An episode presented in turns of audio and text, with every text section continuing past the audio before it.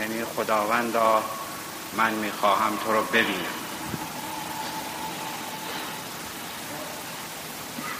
و این نشان دهنده آن است که موسی از منیت خودش رهایی پیدا نکرده و در مقابل دوست و محبوب و معشوق و معبود حقیقی خودش رو فراموش نکرده. و در مقابل او منی قائل هست. و به همین دلیل هم خداوند در جواب میفرماید لن ترانی. لن در اینجا به معنی نفی ابد هست. یعنی تو هرگز مرا نخواهی دید. این لن رو خداوند چرا به کار می‌برد؟ به این دلیل که موسی فعل رو در حالت تمایل و امر استفاده می‌کنه. و بعد خداوند میفرماید که تو هرگز نمی‌توانی مرا ببینی انظر ال الجبل و برای اینکه منو ببینی نگاه به کوه بکن نگاه کن به کوه به جبل. وقتی که موسی نگاه کوه می‌کنه مشاهده می‌کنه که کوه مندک میشه متلاشی میشه. صخره های زیادی از کوه در حال ریزش انجام می‌گیره و در مقابل مندک شدن کوه و متلاشی شدن او و فرو ریختن صخره ها موسا تا به مقاومت نمی آورد و سیهی می‌کشه و بیهوش میشه. که البته اینجا دو تعویل برای متلاشی شدن کوه و بیهوشی موسا قائل شدند متلاشی شدن و مندک شدن کوه رو تعویل به متلاشی شدن منیت موسا کردن و بیهوشی او رو و یا حالت قشوهی که به او دست داد رو به این گونه تعبیر کردند که مشاهداتی در اون حالت برای موسی پیش آمد. که بعد از این برای تکامل موسی خداوند دستور به پیروی خز و پیدا کردن او رو. و در اینجا مسئله ای که مطرح هست و مورد تقاضای موساست مسئله رؤیت. یعنی موسی از خداوند طلب رؤیت می‌کنه می‌خواد که او رو ببینه. و مسئله رویت بحثی است بین فلاسفه متکلمین و عرفا. متکلمین به علمای علم کلام و اصول دین گفته میشه. و این بحث بین شیعه متکلمین شیعه و اهل سنت. مطرح هست که آیا خداوند رو می‌توان با چشم دید یا نه. اهل تسنن اقوال مختلفی رو در این باب ارائه می‌دهند. معتزله معتقد است که خداوند رو با چشم سر نه در دنیا و نه در آخرت نمی‌توان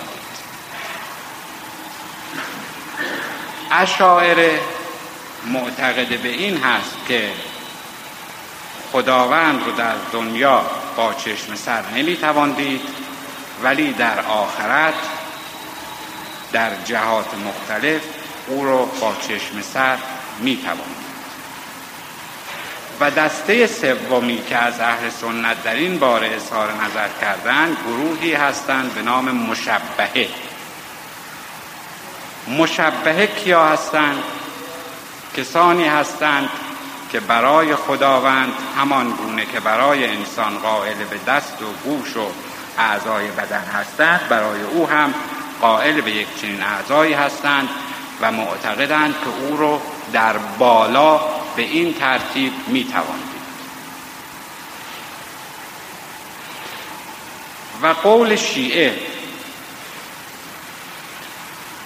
کلینی در اصول کافی بابی دارد به نام باب ابطال رؤیت. و اصول کافی از کتب معتبره شیعه هست که در این کتاب و در این باب یعنی باب ابطال رویت به طور کلی دیدن خداوند با چشم سر در دنیا و آخرت رد می‌کنه و ادله هم در این باب ارائه از جمله دلایلی که در این باب ارائه می شود یکی این است که خداوند که جسم نیست که با چشم سر دیده میشه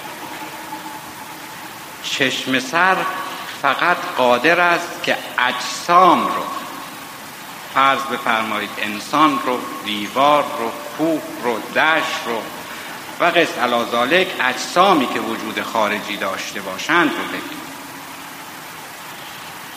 دلیل دومی که ارائه می کنند این است که خداوند در فاصله مشخصی قرار نگرفته. یعنی اگر خیلی نزدیک باشه مانند پلک چشم به چشم خب در اثر نزدیکی زیاد بشر قادر به دیدن پلک چشم خودش نیست. و اگر در مسافت دوری هم باشه باز به همین ترتیب چشم سر قادر به دیدن مسافت دور رو نیست. پس چنین نتیجه می‌گیریم که با چشم سر نمی‌توان خداوند رو دید.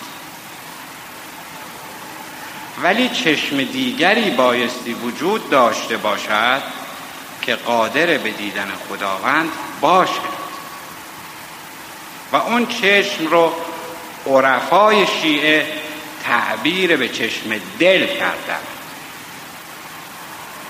که در حدیث داریم قلب المؤمن بیت الله. قلب مؤمن خانه خداست. و باز در حدیث داریم که یکی از احبار احبار جمع هب هست و هب به علمای کلیمی گفته میشه. که یکی از احبار آمد به حضور حضرت علی علیه السلام و عرض می کند که یا علی تو خداوندی رو که عبادت می کنی و ستایش می کنی و یا به عبارت دیگر نماز می خونی آیا او رو می بینی؟ حضرت میفرمایند در جواب که چگونه من خدای ندیده رو عبادت کنم من تا او رو نبینم که عبادت نمی کنم.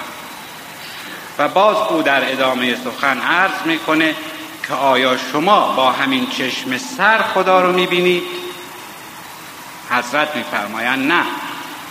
من خداوند رو با چشم دلم می‌بینم و با چشم سر قادر به دیدن او نیستم.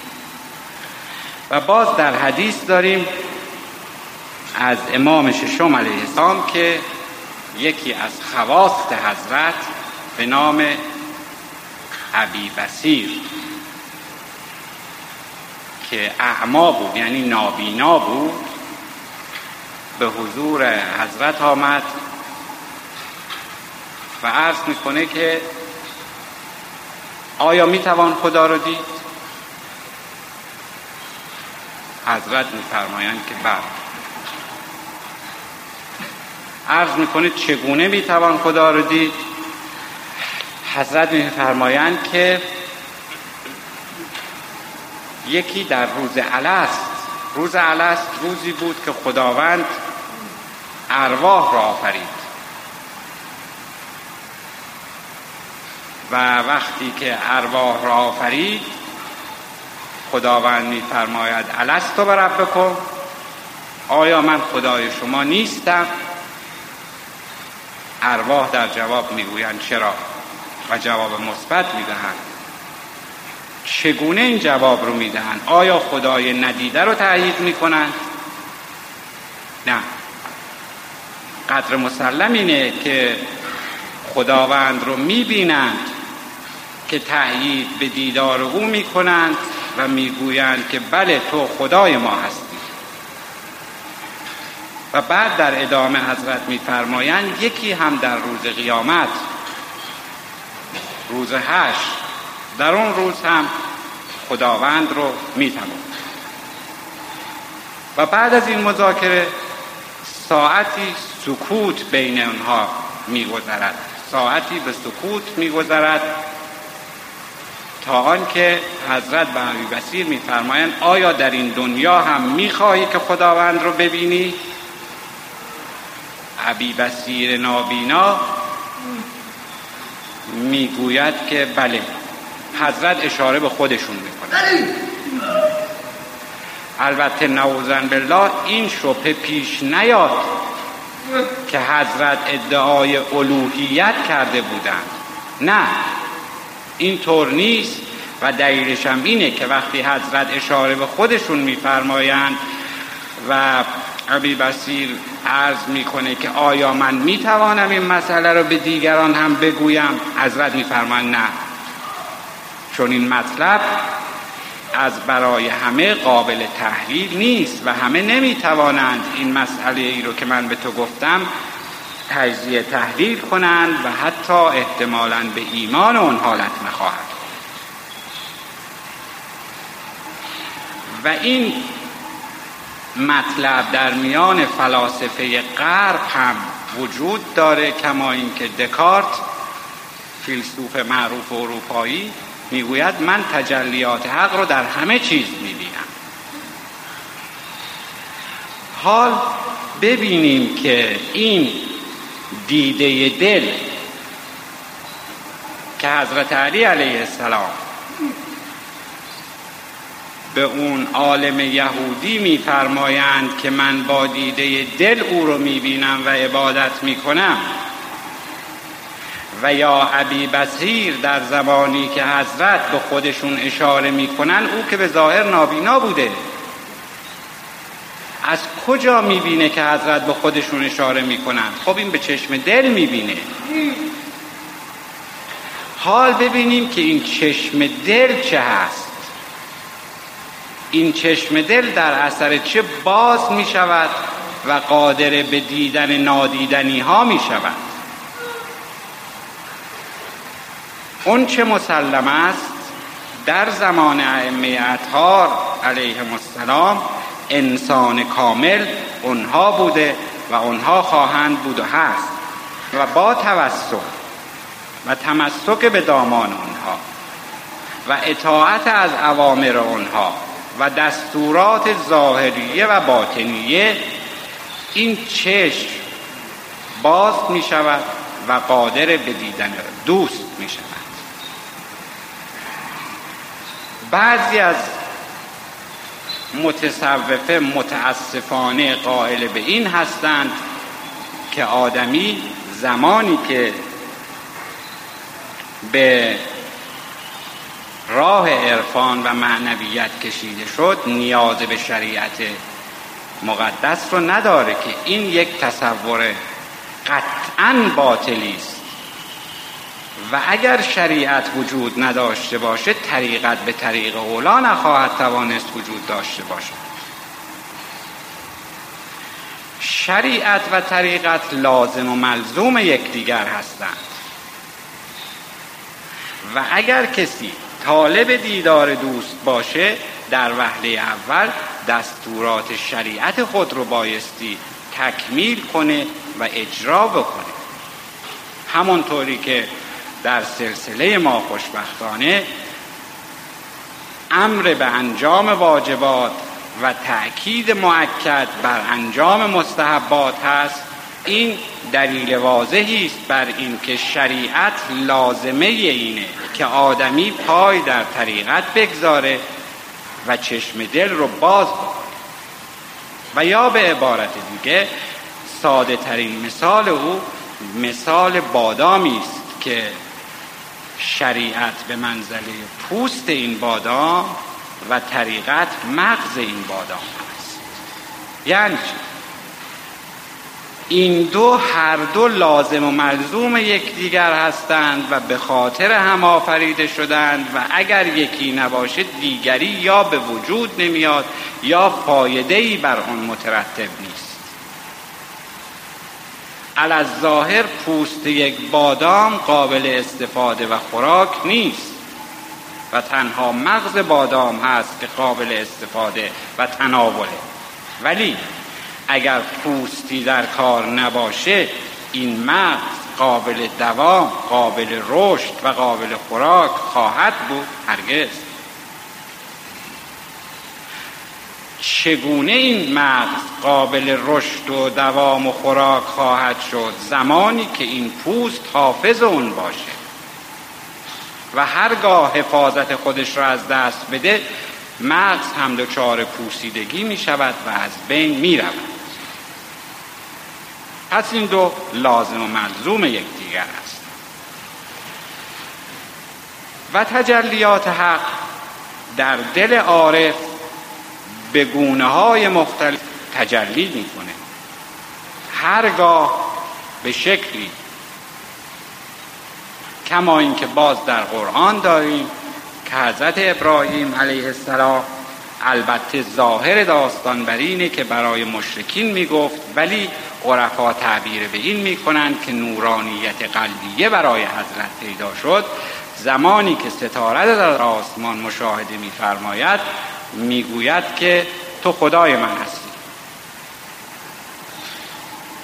ولی زمانی که ماه رو می‌بیند و مشاهده می‌کند که ماه نورانی تر از ستاره است و به ظاهر بزرگتر و شکیلتر و زیباتر ماه رو مخاطب قرار داده و او رو خدای خودش قرار میده ولی با افول ماه و طلوع خورشید و افزون شدن نورانیت خورشید نسبت به ما مجددا خورشید رو مخاطب قرار میده و میگه تو خدای من هست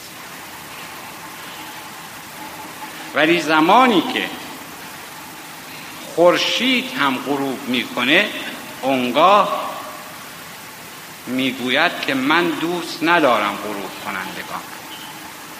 من خدایی رو می‌خواهم که همیشه در قلب من نورانیت او وجود داشته باشه.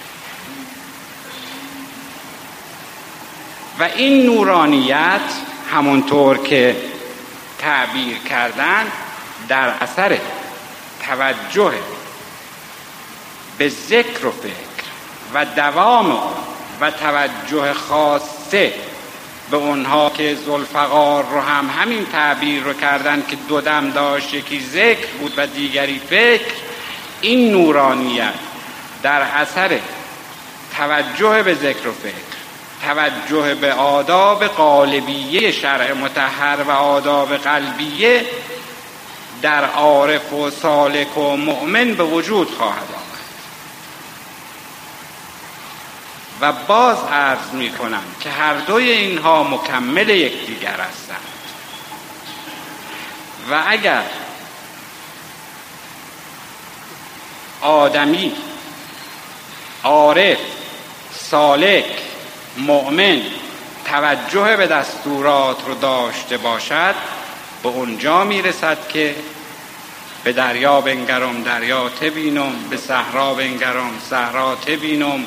و هر جا بنگرم کوه و در و دشت نشان از قامت رعنای تبینم و هر چه که نگاه می‌کنه دوست رو می‌بینه.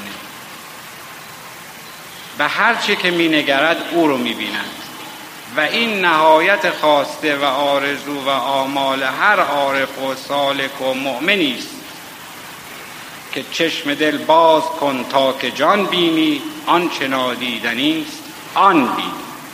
این چشم دل رو باز بکنیم و اون رو که نادیدنی است و هر کسی نمی‌تواند ببیند وسیله توجه با چشم دل ببینید و خوشا به سعادت کسانی که چشم دلشون بازه.